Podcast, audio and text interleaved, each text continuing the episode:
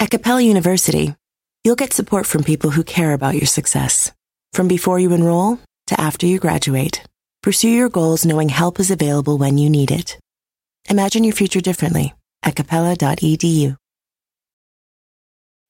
When you need mealtime inspiration, it's worth shopping Kroger, where you'll find over 30,000 mouthwatering choices that excite your inner foodie. And no matter what tasty choice you make, you'll enjoy our everyday low prices, plus extra ways to save, like digital coupons worth over $600 each week. You can also save up to $1 off per gallon at the pump with fuel points. More savings and more inspiring flavors make shopping Kroger worth it every time. Kroger, fresh for everyone. Fuel restrictions apply.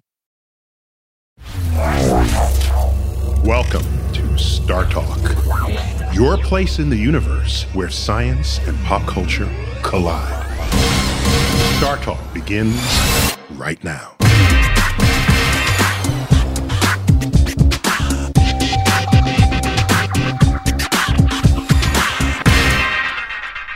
Thanks for coming out and giving us your Friday night. So, our next segment is going to be Star Talk All Stars, where I take a back seat and we bring on the host, one of our many talented Star Talk All Stars, neuroscientist Heather Berlin. Hey. And my comedic co host, the one, the only Chuck Nice. And let me introduce a, a, colleague and a friend, one of the smartest people on earth, theoretical physicist Brian Greene, everybody.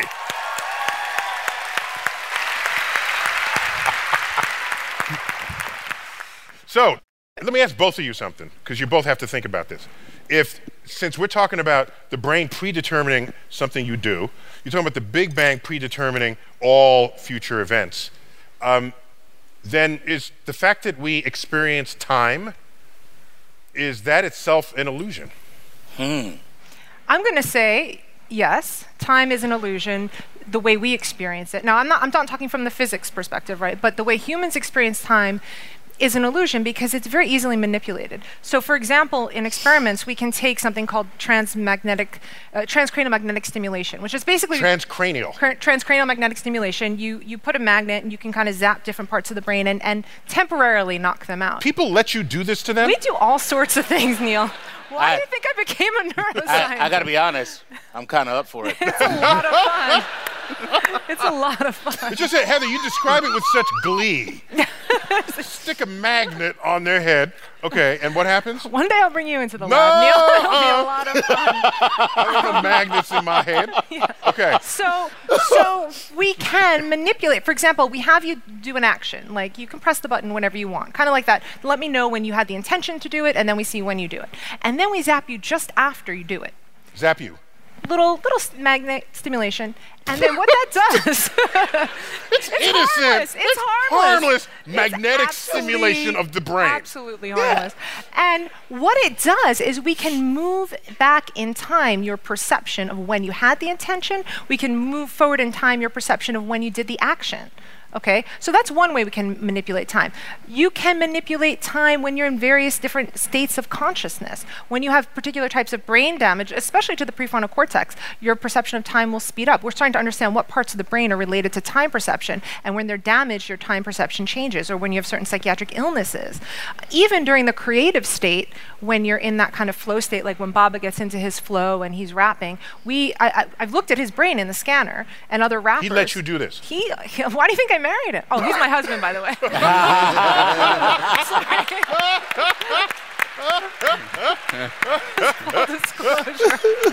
Wait, did, did he know before he married you that, that No, she made him marry her. they at dinner. She was like, "Come here, I'm gonna put a magnet on you." put a. oh the real question is. Don't try to dodge this fact. We know. Did, All right. The real question is: Did he write a rap about neuroscience because he married a neuroscientist, or did he marry a neuroscientist because he wanted to write a rap about neuroscience? Ooh. We'll never know. Now um, listen. Um, I digress. Now I'm gonna tell you what I know, and no disrespect to Baba or my wife of 20 years, but he married you because you're hot. Mean, ah. Now that's that's one thing that every man is predetermined. He tells me he was more attracted to my brain, but I'll leave it at that. and I'm gonna tell you, he's lying.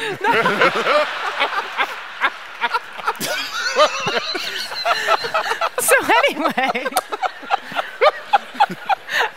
as I I Wait, wait, put wait, it in the scanner. Yes. Yo, You put him in the scanner while he's rapping. while he's rapping and we actually found a distinct pattern of brain activation where he during the improvised state versus when he's doing a memorized rap he gets decreased activation of the part of the brain called the dorsolateral prefrontal cortex which has to do with our sense of self and time and place so when you're in these flow There's states actually a part of the brain called the dorsal Dorsolateral lateral Right, it's like- prefrontal. right right right Could you could you make up your mind where this thing is in the head? I'm kind of with you because it's like dorsal, lateral, prefrontal. Frontal. Right. It's don't just know like, what the- so exactly where is that? It's all around here. It's like all up in here. In this exact spot. It's right there. Well you know Okay, I'm there sorry. are a I lot just of parts to the brain that we need to describe in Okay. exquisite detail. I won't even ask you about your physics terms that you all use. So um, it's turned down, right? And then, so that's why when people are in this flow state, it feels as if it's coming through them from someplace else because they lose their sense of agency. But they also lose their sense of time. And we also know in people, if you knock out with transcranial magnetic stimulation that part of the brain, they, it'll affect their perception of time. So time is a creation of the brain. It's an illusion, just like anything else. And the other interesting fact is that people without any brain damage, just healthy people, actually have a slower subjective sense of time than the actual clock time. So we're not very accurate at telling clock time. Um, so we have our own kind of internal pace. When I was a kid, I did a really geeky thing just because I could. I, I trained myself to count seconds precisely. And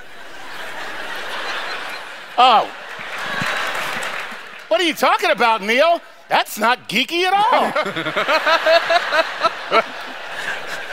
and uh, my personal best, my personal best was I counted 89 seconds when 90 seconds had passed. And I used to do it with stopwatches. I, was, I almost got an applause for that thing. One other, um, and so, so I, so, so Brian, I was trying to match real time. Yeah. But sh- she's saying it's like it's the brain can be manipulated Well, to think about. is there such thing as real time? I don't. I mean, like, I just think it's an illusion that we experience. But is there actual Well, real I, you know, from the standpoint of physics, there is a conception of time because that's what allows change to occur. So when people say, from a physics standpoint, that time is an illusion, I don't really know what they mean. But it is the case that our experience of time, which you say that you can manipulate, which is quite interesting, With our ex- magnets. yeah, exactly. you know, our Or experience of time does not give us insight into the way time actually works. Because once you learn that time for me is not the same as time for you, if we're in motion or if we're experiencing different gravitational fields, these are measurable differences between how your watch and my watch will tick off time based upon what we're doing and where we are. That's counterintuitive. We've never experienced that. It took a genius of Einstein to come along and reveal it. So I would say that our experience of time gives us a misrepresentation of how time actually behaves, but time is real. But for every one of us, we are prisoners of the present, eternally transitioning from our past to our future. Jesus. Man. That's, that's deep, man. Man, I- shoot. Maybe we should end the show right Exactly. there, man. Like he- you said that, I was like, I guess we out of time. well, There's actually, I mean, uh, looking into the future, there might be ways that we can we can do things now, like implant electrodes in the brain, right, and stimulate certain parts. Of the brain. The more directly. you talk about this, well, we, we, can, we can plant electrodes in the brain because the magnet wasn't good enough. and to boot, we can control it with remote control. This is real stuff. I promise. Wait, Neil. You just, you, you just. How do we know, Baba, you weren't just off stage controlling Baba like You this don't. with a remote control? How do we know? Why do you think he was so good?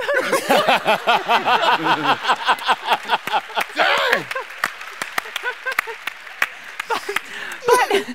if we could, and theoretically we could do this in the not too distant future. Go in and implant electrode and affect your perception of time such that every moment appears to last an eternity. Mm. oh Depends on which the moments are, man.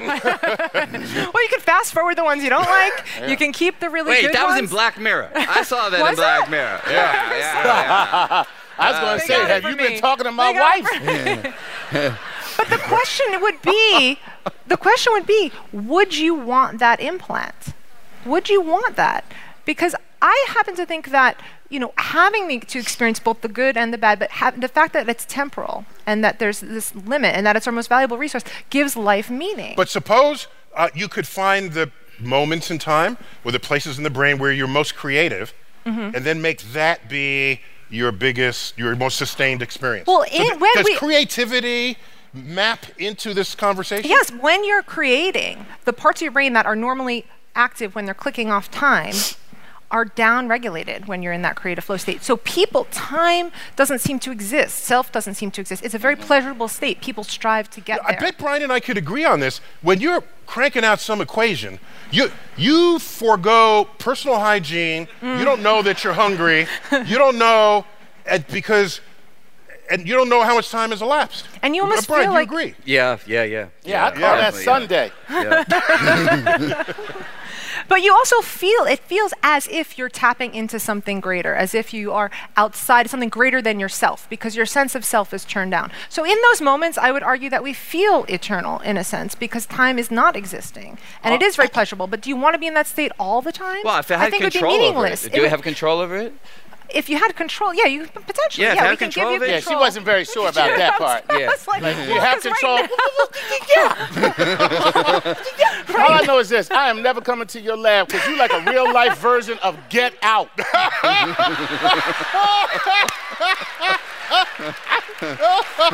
Lay me down on the table and just now sink it to the floor.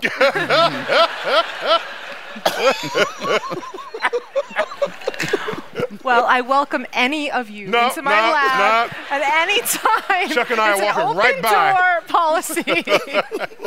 Come on in. But um, yeah, so anyway, I would argue that the, our sense of time is what gives us meaning. And there are some patients who get lesions where they are just literally living in the moment. They cannot see the future and they cannot think of the past. There's someone who has a certain type of So brain the damage. prisoners of the present without vision. Right. See, because you say we're prisoners of the present, I say we're not prisoners of the present because we can see into the future and the past. There are true people who. There's a man. He had a certain type of brain damage where every minute he keeps a diary and he just keeps writing. I am now just for conscious for the very first time. Right mm. now, I'm just conscious for the first time. Now I'm just awake the first time, and it's just each minute because he has no vision. He can't look in the future and he can't see the past. It's only the now. He's which a which prisoner. magnet made that happen? No, that was the type of brain damage that we don't. And can I want. borrow some money from him? Chuck! Wait, one interesting thing of that story, though, just to just to give it meaning, he had damage to his hippocampus, which is involved in memory. But the one thing he did remember. There was an episode of Family Guy called Big Man on the Hippocampus, oh, by the way. Really, I've never Yeah. seen it. Well, the thing that stayed I know because. I was in that episode. That's You- why. Yeah. You were the big oh, or it's man. referenced in it or something. you I- were the big man on the hippocampus. No, no, no, no. Oh, no, I was wasn't just, you? Yeah. Um, the thing that remained stable, though, is every time his wife would come to visit him, and this was over the course of years, he would recognize her and see her like it's the first time he's seeing her in a million years and say, Oh, it's so good to see you. I'm so happy to see you, whatever. And that lasted for years and years. And that was the only thing that remained constant. And the other thing was that he was a professional pianist, and whenever he'd get in front of the piano and get into this mode, he could actually just play a whole piece. Now, was he aware? things. Was he aware that his wife was putting magnets on his head? if only. But the, the one thing is this we control the electrodes right now. The question is, can you control them yourself? Yeah. That's why I hesitate. I, I, we haven't got to that point yet because you don't want people going home call and just when you get there, zinging you know, themselves, you know. But, Yeah. but when we get to that point, then I'll, I'll give you Yeah. a call. And so, so, Heather, we're about to lose Brian i- out of no. this segment before Forever? we go to our, our sports segment. Forever, she says. so, so, Brian, do you have any sort of uh, concluding reflective thoughts? Uh, no. And he freely said that. So, Brian, I like, what was it uh, Einstein or uh, John Wheeler who said of time, time is uh, invented to make motion look simple. Uh, I hear Wheeler said time was invented so that everything doesn't happen at the same moment. Oh. You- You can spread it Yeah, out in yeah, that yeah. coordinate system. And Einstein said that the distinction between past, present, and future is only an illusion, however persistent. And on that, I'll leave. Thank you very much. Brian. Thank you. Brian Greene, everybody.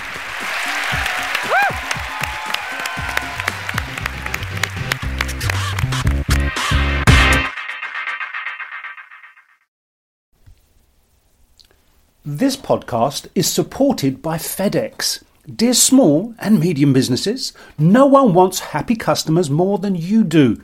So you need a business partner just like you, like FedEx, who understands your passion for serving your customers because they have the same commitment towards you. That's why FedEx offers you picture proof of delivery, packageless and paperless returns, as well as weekend home delivery to 98% of the US on Saturday and 50% on Sunday. See the FedEx service guide for delivery information. What's more, FedEx Ground is faster to more locations than UPS Ground. Trust FedEx for timely deliveries. See what FedEx can do for your business. Absolutely, positively FedEx. Whether you're a family vacation traveler, business tripper, or long weekend adventurer, Choice Hotels has a stay for any you. And that's good because there are a lot of me's. Choice Hotels has over 7,400 locations and 22 brands, including Comfort Hotels, Radisson Hotels, and Cambria Hotels. Get the best value for your money when you book with Choice Hotels. Cambria Hotels feature locally inspired hotel bars with specialty cocktails and downtown locations in the center of it all. Hey, that's me. Radisson Hotels have flexible workspaces to get the most of your business travel and on site restaurants. That's me too. And at Comfort Hotels, you'll enjoy free hot breakfast with fresh waffles, great pools for the entire family, and spacious rooms. Hey, that's me too. I guess I'm just going to have to stay at all of them. Choice Hotels has a stay for any you. Book direct at choicehotels.com, where travel comes true. Sometimes it takes a different approach to help you unlock your true potential. With Capella University's game changing FlexPath learning format, you gain relevant skills you can apply to your career right away. Earn your degree from an accredited university and be confident in the quality of your education. Imagine your future differently at capella.edu. Capella University is accredited by the Higher Learning Commission. Learn more at capella.edu slash accreditation. Welcome to Playing with Science. And uh, Norman, thank you. Thank you. And for those of you who are uninitiated, Playing with Science is a sports science mashup where Neil likes to say where jocks and geeks collide. And I like to say without any concussions by the geeks. Because, you know, when jocks and geeks collide, only one person suffers in that collision. Yeah, one person walks away. One other person doesn't. walks away, the other one does not. And normally uh, we do By, this. by the way, go ahead. in high school, I was a geek jock. A geek jock. Yeah. Yes. Yeah. Yeah. So, yeah, you were a wrestler. Yeah, yeah. So, but I intellectually I associated with the geekiverse. Right. But anytime I saw a geek sort of get beaten up or you know bullied, Mm-hmm. that was my sort of superhero. I would like the geeks need me, and I would go and I kick. I would just, you know. and so I, I felt this urge to protect the geekosphere that, as, as a high school What's kid. the superhero name for that? Is I there- don't know. I, I don't know. Chuck, but it needs one. Yeah, I think. yeah, I feel like yeah. I believe it's the Tysonator. well, that's very cool, man. So who do you have? So, uh, but before we get into our guest, who is just so, so, so awesome, uh, actually, I'm going to use a different word, who is uh, such a superb guest. He, he, he said that because anytime I hear him say awesome, he said it would be awesome if you could pass the salt. And I would say, eh, when I grew up, the word awesome was applied to curing polio, walking on the moon. And there's a next generation that has no concept of how to use that word. And I blame the Lego movie. you didn't see it. No, I didn't see the Lego All movie. right. Everything is awesome. okay.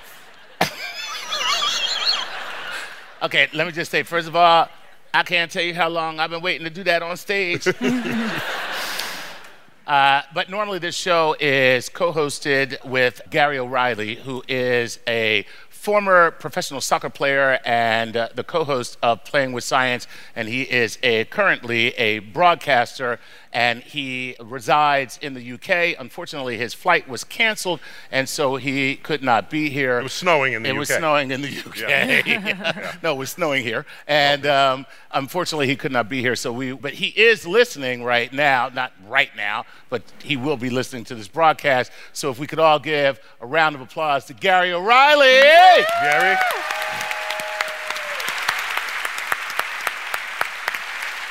And so, what we uh, do here is we explore the science of sport. And to help us do that today, we have an incredible guest who is a former Olympic silver medalist. And she is five time world champion medalist. Please welcome the incredible Sasha Cohen.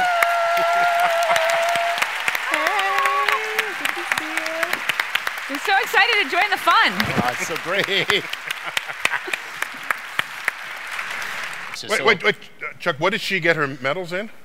Uh, oh, uh, I- thank you, Neil. That's okay. Yeah, the truth is that I took it for granted that everybody would know because you're Sasha Cohen, but uh, she is a fi- luge. I said luge.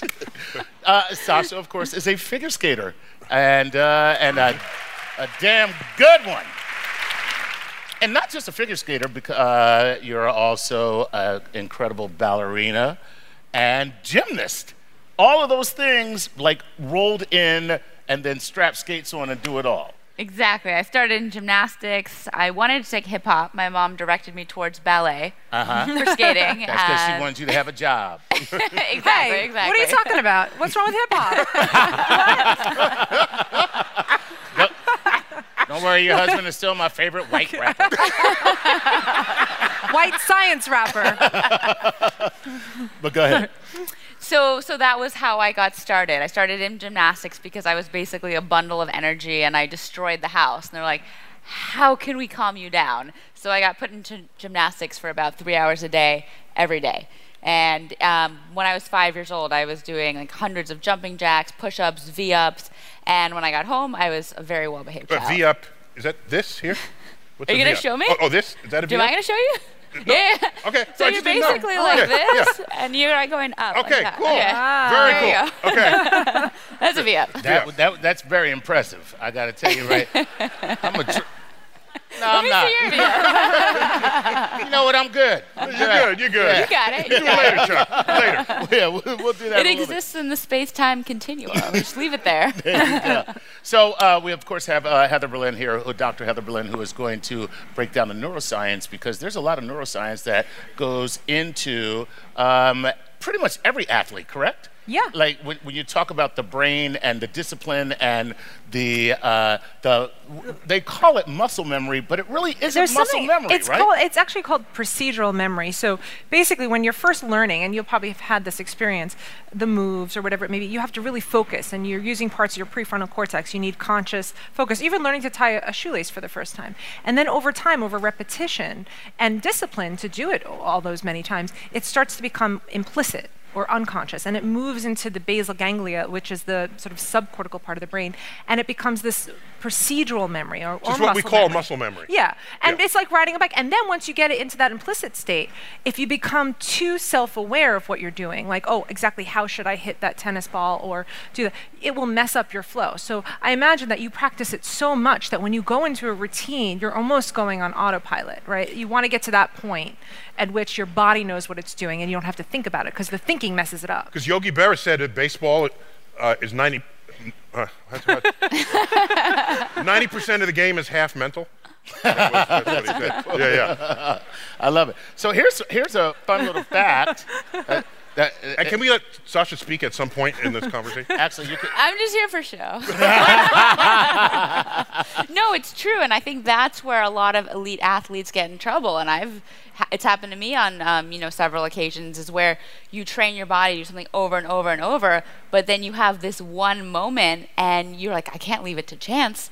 And so you get your mind involved because you also have, you know, days that you, you know, you're only practicing an hour a day once you're at competition, and then you're just thinking about it over and over. And this one moment arrives, and it's very hard to put away, you know, the monkey mind because it, it really wants to be there to help you, but it's like too many cooks in the kitchen. Exactly. And when you turn down that part of the, it's bas- the dorsolateral prefrontal cortex that's There making There- you there it is again. self-aware. Yeah, yeah. And that's the inner critic, and oh my God, what should I do? And then if you can manage to turn that down and just enter into the flow state and lose yourself, that's when you really perform at your Exactly. best. Yeah. You better watch Heather. She'll tell you to sink it to the ice.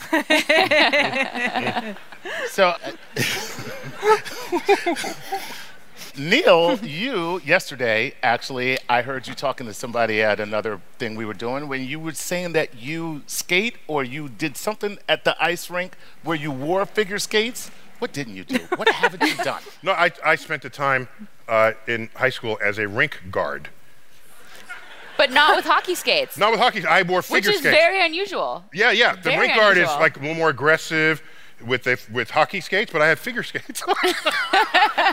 yeah, I had on figure skates. Now, it, I'm just trying to figure this out, and maybe you can tell me. Because that toe Wha- pick can hurt you. That's why you had it. Yeah, yeah. 'Cause You're toe- you ever see figure skates? There's like teeth in the front of figure skates. And so, yeah.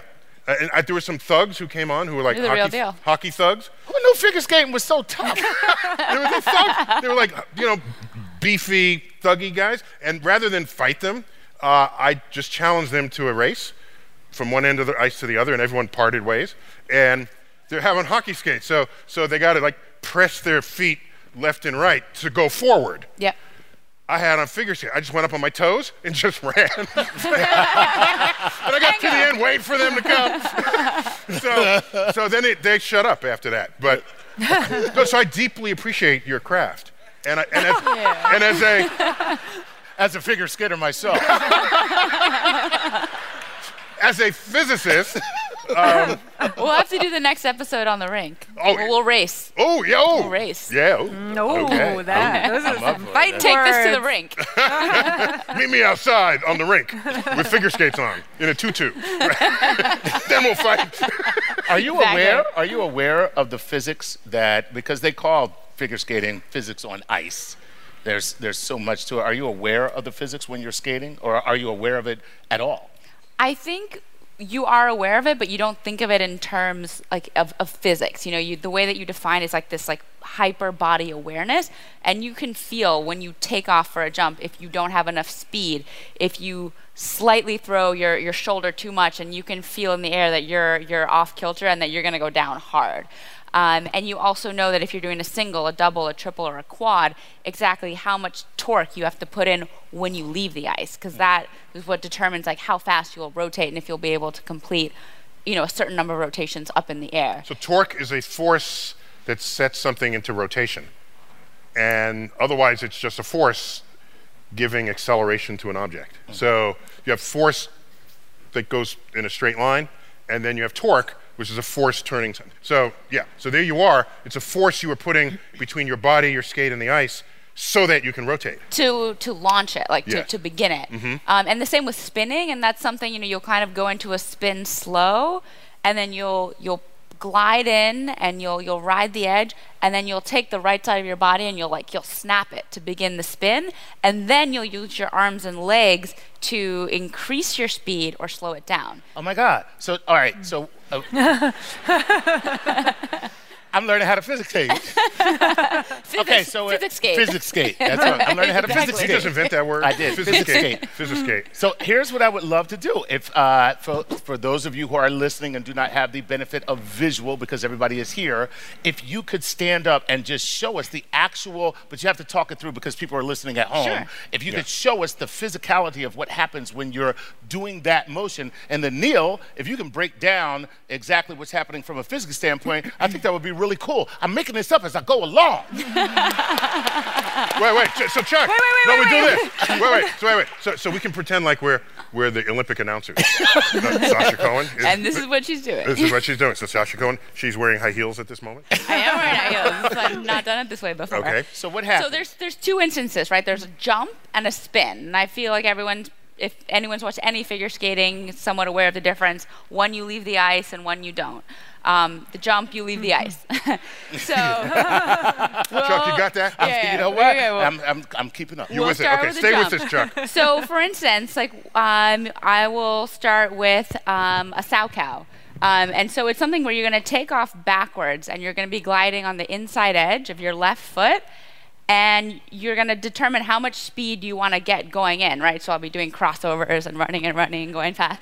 You're and then I'll building do your it- speed. Right. And then people have different entrances, but say like when I many, many, many years ago, I did a quad Salchow and I wanted to get extra torque. So I would do a turn ahead and then I would set myself here and then I would use the edge gliding backwards, my the right side of my body, and I would dig in with my left with my left foot into the ice and whip this up. And that's what would initiate the like the momentum and I would leave the ice, push off this toe pick, and then immediately sla- snap the weight over my right side. Um, and based on how much I followed through with my right arm and right leg and push down with my left would determine how fast I would spin and if it would be a single jump, a double jump, a triple jump, or a quad. Wait, can I ask you a question then? How, the way you just broke it down was a very logical, conscious, whatever. But when you're actually doing that, you're not thinking all those things, are you? Are you feeling them? You It's- feel it. you feel it. So I think I'm explaining exactly what I feel. Right. But it's it's it's like you're very fine tuned. And you know exactly how much speed you need,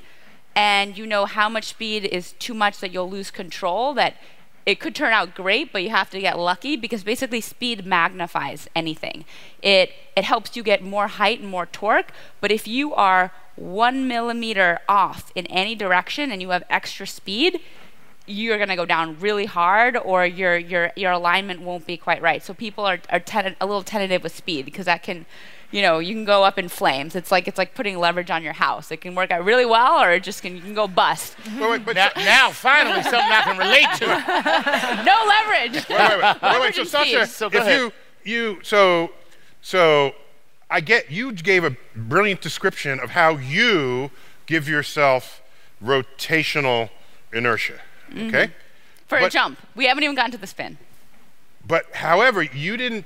Well, okay. So I, to me, I, in physics, you generally break things apart into components, and you put them all together for the one thing. I break this apart. You told me how you gain spin, but you have. If you're going to do a quad, you have to be airborne long enough to complete the quad before you hit the ground. Yes.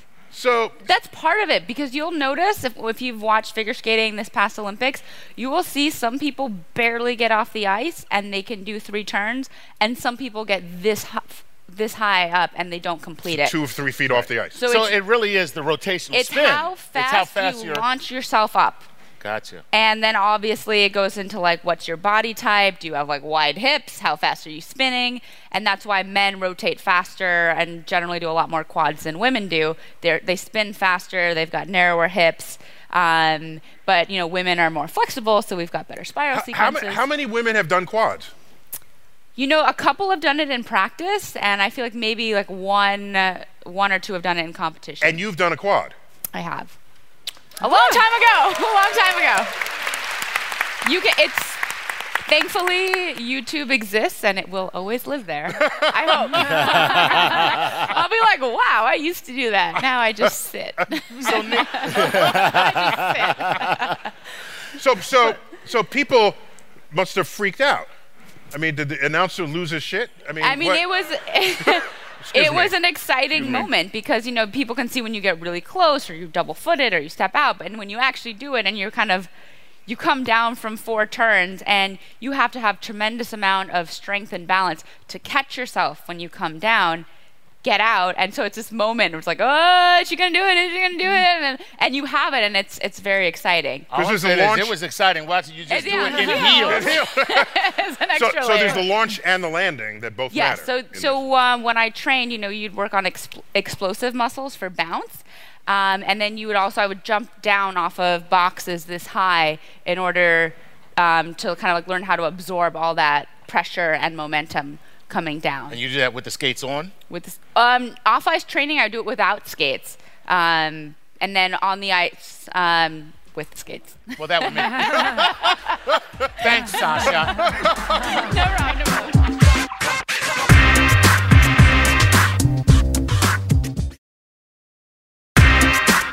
But then let me get to a spin because very different because you're not launching yourself out, and it's something that goes for much longer. It's not fractions of a second.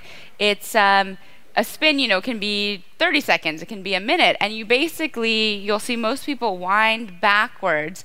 And they're creating this. It's all about torque in the body, and this is why I realize I'm a terrible skier because it's the opposite. Um, So, so they're winding the spring.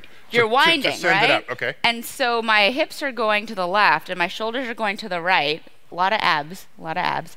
Um, Core and- work. Yes, and then and then so then you step in and you ride this outside edge, and then again you do the same whip momentum for a jump, except you don't take off, and then you you spin. Um, generally, if I wasn't in heels, I could do more spins. Um, and then once you're there, you can you'll keep this momentum, and then as I would bring in my arms and my legs, I can just insanely increase the speed of my spin. And likewise, if all of a sudden I wanted to slow it down, I would just open up, and you would see the rotations just kind of almost stop. And so, in that way, I was aware of physics. But for figure skaters, we would think about it more in terms of like body awareness mm. of you know where your hips are, what torque you need. Plus, you have to look Yeah. good doing it. Yes. Right, because you're being judged. And what on- color you look good in. right, right. There are other dimensions of the analysis of the of the rank of the scores. exactly. Right. Right. So, so you actually, yes. t- Can you tell us what is happening when she does that? She- so- oh, the physics. Yeah, yeah. So, so if you, uh, I'd take my shoes off. I want to see Oh, you it's spin. not I to wanna say. see you spin. Wait a minute. just, just. Uh, for those of you listening, Neil is taking off his shoes She kept and putting on on. Sasha's heels. Cinderella doesn't fit. It doesn't fit. All I can tell you is this: Prince Charming is never coming back. Thank you. Um, So in physics, here's the deal. So if you set yourself rotating, all right. So I'll do that right now. Okay. so so here I am rotating. Okay. So that's at a, at a speed. Wait, don't applaud yet. You don't know what's about to come. Okay. So so So you just spun around. so you so you can calculate how much angular so so in physics you might remember from your physics class if, if you had it or you re, so everything that happens in a straight line you can think of in a rotation so there's a force the rotational counterpart is torque there is mass the rotational counterpart is moment of inertia there is um, you also have uh, momentum and the rotational counterpart is just angular momentum. So here's the thing once you start rotating, your angular momentum is constant. Okay? It's constant. So if I start spinning and you, ca- you calculate the angular momentum by, okay, here it is. It is the mass of whatever your body is. which Okay. in this case would be the biggest figure skater ever.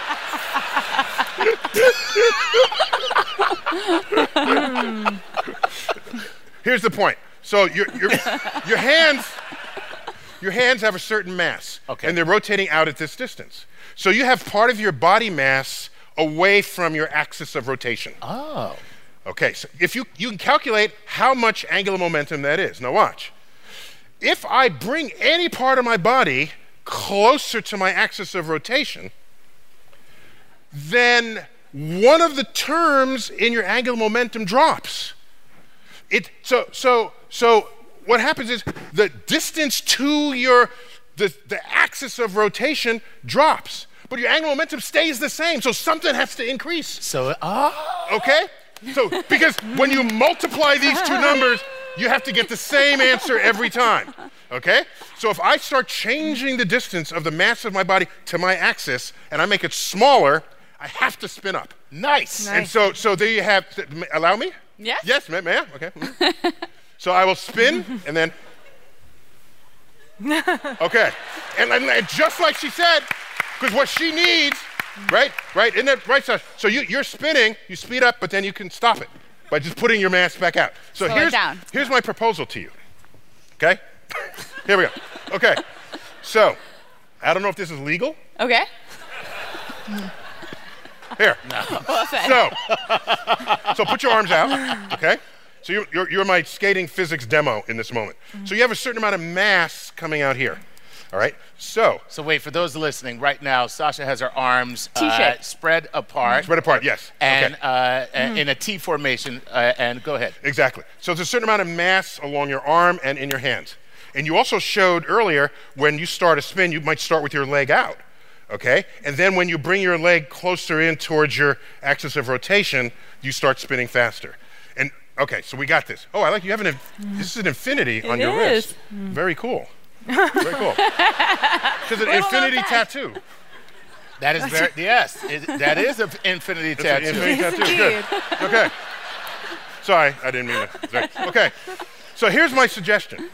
I don't know if it's legal. Mm. Next time you do this, I think you can do a quint. Is there such a word? There is such a word. Good. Quint. Five turns. Now, how would you do that? I'm going to say you get some lead weight to put in your hand. Tom Brady all over again. Tom Okay? Then Tom when Brady you of ice skating. So when you start, when you start spinning with lead weights in your hand, even if you're spinning at the same speed that you once were, you have more mass farther away from your rotation axis. Mm. So that as you then bring the more mass in, you will spin faster. Mm. And I don't know, people will notice if you're grabbing something, holding on to something. What's? So Yeah, maybe as, you, as you skate Metal around, gloves. So, they- as you skate around the Listen. rink with two kettlebells in your hand. it's a little obvious. so what you do is, Just I get think you could, really heavy rings. Yeah, that's what I'm saying. No, you can get heavy a rings. wrist bracelet and lead infused the wrist bracelet, and you're just it's just your your your jewelry. And I, Meanwhile, I build up huge. Oh,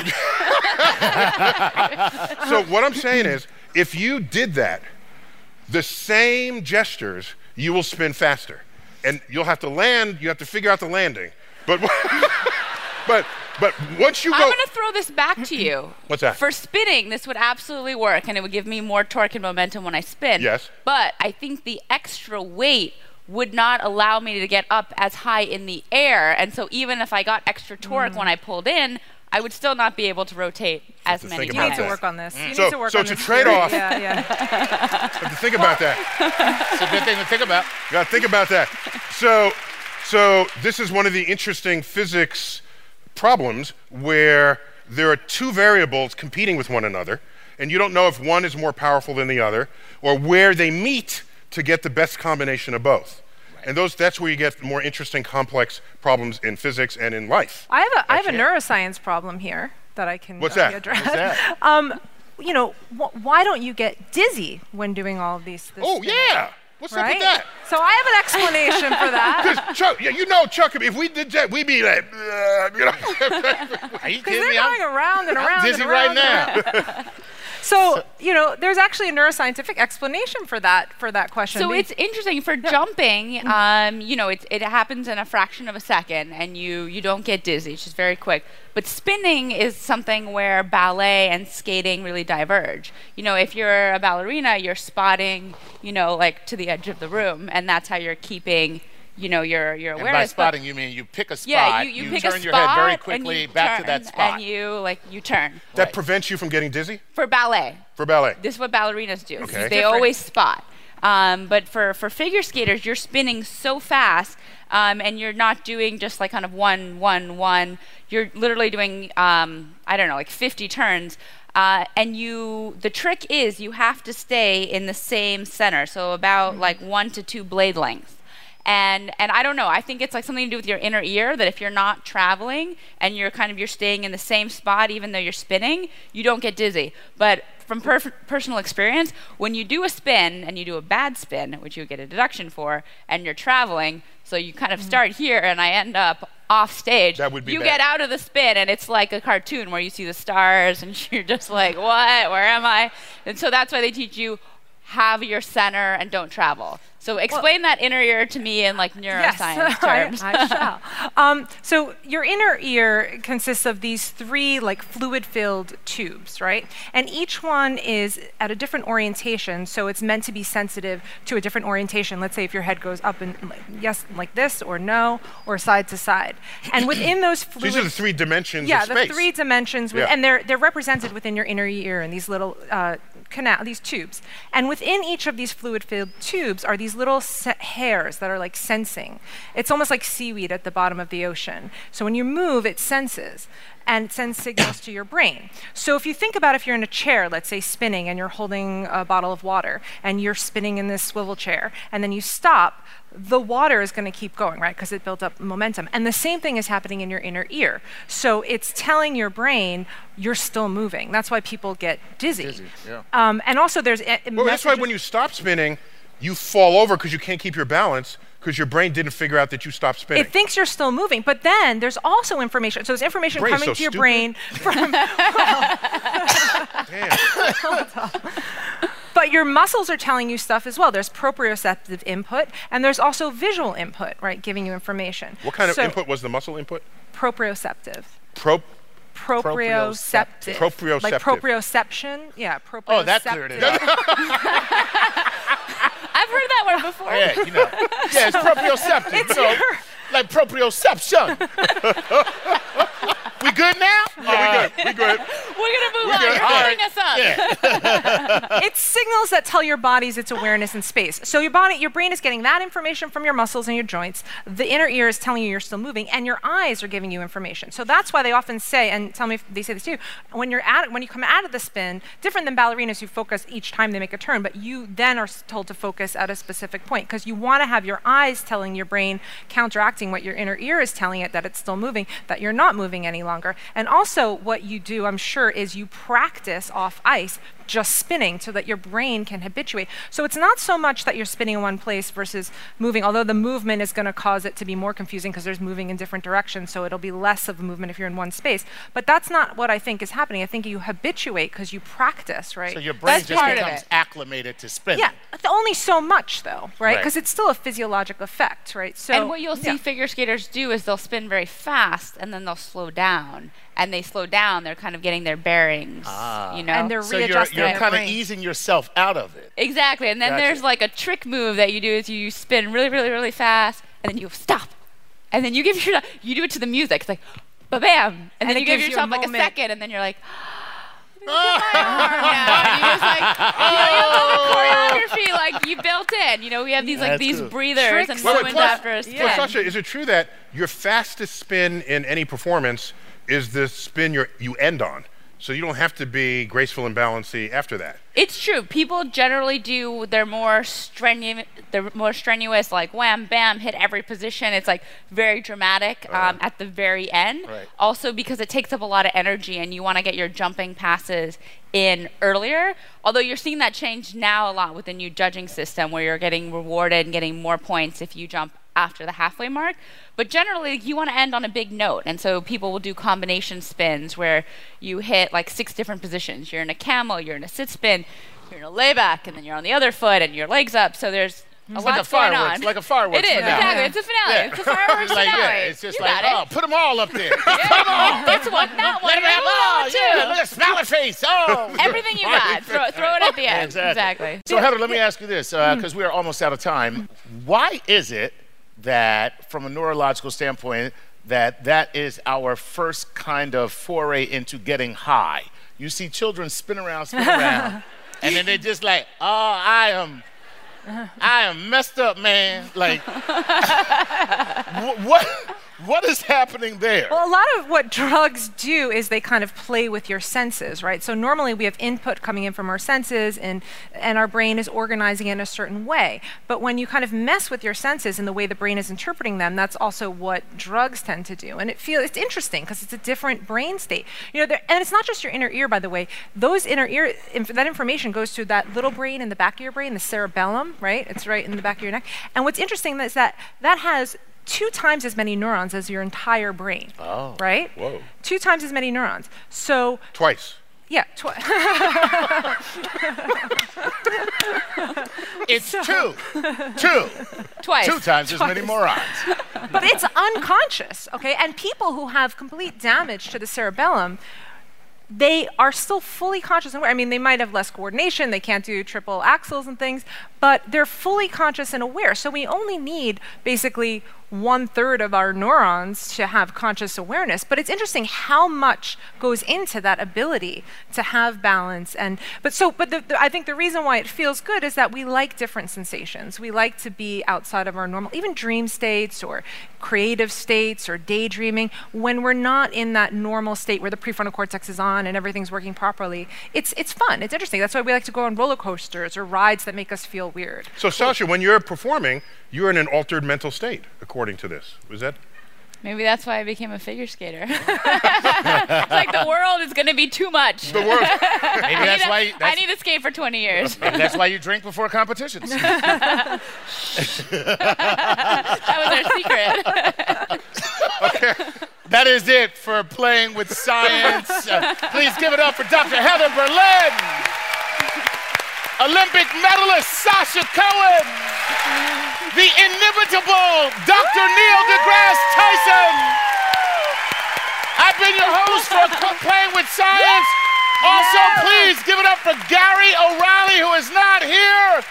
And our catchphrase is this if you play with fire, you get burned. You play with science, you get learned. Chuck it on that house. Woo! Bam!